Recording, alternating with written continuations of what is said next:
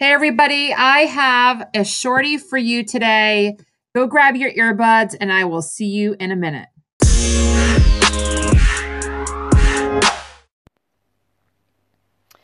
Hey, everybody, so glad you're here for this shorty. It's uh, definitely something that I know you're going to want to listen to, and I promise I will keep it short and sweet.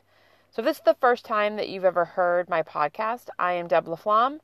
I am the owner and chief ideapreneur at For Love of Your Biz, helping you be more creative with your marketing, help you stand out from everybody else that's like you when it comes to connecting more deeply with your dream clients. And today's topic on this shorty is about being more intentional when you market your biz.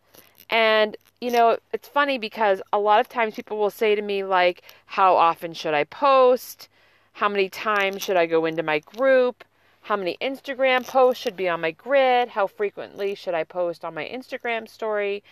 And I like to reel it back a little bit and have you think about instead of the frequency of your posts, let's talk about the quality of your posts, right? So, what I mean by that is like, what is the message you're sharing? Because I don't want you to post just to post. Now, if you truly have a story, if you have something that's of value, if you're hosting a five day challenge or you're going to be sharing recipes every day this week with your audience, then yes, get in there and show up every single day. But if you're literally just going through the motions of marketing, if you're popping in inspirational quotes and you're using filters from Snapchat and you're just talking about like your day, like I want you to remember how valuable your audience's time is. So, if you can remember that when you're creating content, it helps you create even better content. And this will allow your audience to connect more deeply with you because you are being, in fact, more intentional with your messaging. So, you know, it's like um, I say that you want to keep the water dripping. It's got to be quality water, right? Because if the water is not good and no one likes to drink it, they're going to rush to the refrigerator and grab a bottle of water. So the consistent and the, the consistent messaging and the dripping of the water and the dripping of the messaging and the, the building of the relationship should be strategic. So if you are going to be launching a program, let's say, in a month, then I don't want you to show up a week before you launch that product and have that be the only time you talk to your audience. Instead, you want to start dripping those messages, getting your audience's attention three weeks, four weeks, five weeks if you haven't been doing it yet. Otherwise, you want to just be consistent with your strategy. So, being more intentional is shining that flashlight, and I'll give you the example. So, you know, guiding your audience on uh, the journey that you want them to to go on. So, um, think of like in your home and um, you know you know because you live there what your hallways are like right? So you know like if you have a side table or like a little table in the hallway or a picture on the wall or there's a doorway or there's a staircase like you with your eyes shut in the darkest of night can probably find your way around your hallway in your home right? You know the proximity between the kitchen and the living room, or if you were upstairs in your home and you know where the bedroom is in comparison to the bathroom. But if you were to have a guest stay with you in your home and you were to turn off the lights and it was the darkest of nights, they would not know how to get from the bedroom to the bathroom or from the kitchen to the living room unless you guided them, right? So think of your in mark think of your marketing and your messaging as a way to guide your audience, guide your guests in the space that you want them to feel really comfortable in. And this is just one of the ways that you can be more intentional with your messaging. So, you know, if you've ever like listened to all the gurus talking about like the hashtag strategy and how all the hashtags should be the same with every post so that when people show up on your page, they know what to expect. Yes, that is so true. And the, take it a step deeper, go a little deeper. In if I look at your last five posts on, let's say, Instagram, Are they related? Are they connected?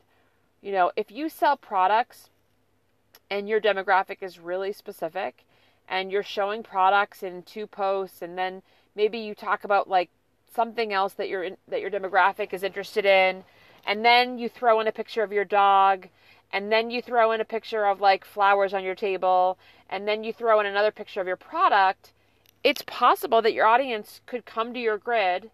Not possible. It's going to happen. People are going to come to your grid and there might be something in there that disconnects them from that journey. So that the the picture of your dog, if you've never shown your dog before, if your dog is not connected to your brand, um, if it's just like a post to post, oh look at my cute dog, which is fine. You know, I love dogs. I put my dog on my Instagram stories all the time. But if the picture of your dog is not connected to your message and your marketing and the journey that your audience is there to take, then the picture of your dog is an interruption in the journey. So again, go back to that imagery of the dark hallway in your home that you feel comfortable with, you're not afraid, but you have a guest now in that in your home and in your hallway. So you need to use I call like a night light, right? A little light plugged into an outlet to shine a little bit um, to guide them so that they're safe, so that they feel safe, so that they're protected, right? So I want you to remember that. You don't want to interrupt the journey. And oftentimes, this is what I see when people ask me to do a, an audit of their Instagram grid or an audit of their Facebook business page. I often see an interruption in the journey.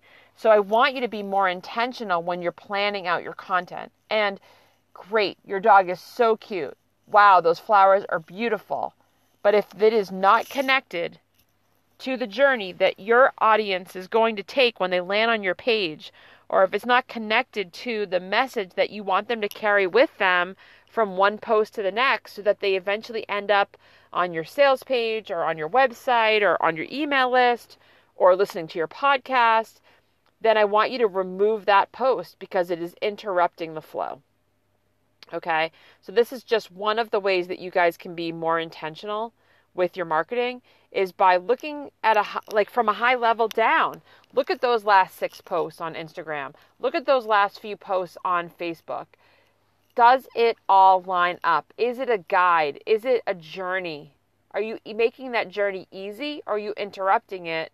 And, you know, if horrible to think this, but if your audience if was a guest in your home and the lights were dark and you drop something in the hallway and they don't know it's there, they're going to trip. and then there's an interruption, right? Now they have to go back to where they started until they figure out what it was that was on the floor. So I don't want you guys to be interrupting that journey, that beautiful opportunity for your dream clients to learn about you, to connect with you, and then have them realize that something's missing in the journey or something's in their way and then they'll go find someone else who's not going to make it so hard for them to get to the other side. All right, you guys, take that, try it in your in your marketing. Go look at your post and see if you're interrupting the client's journey, your dream client's journey with these types of posts. I mean, your kids are cute, your husband's handsome, I get it, but have a personal profile for that. If you need to post that, separate it from your business have your business ha- be consistent, be committed to that, have there be no interruptions in the journey. That's the first step of being more intentional with your marketing. All right, you guys, I'll see you on the next shorty.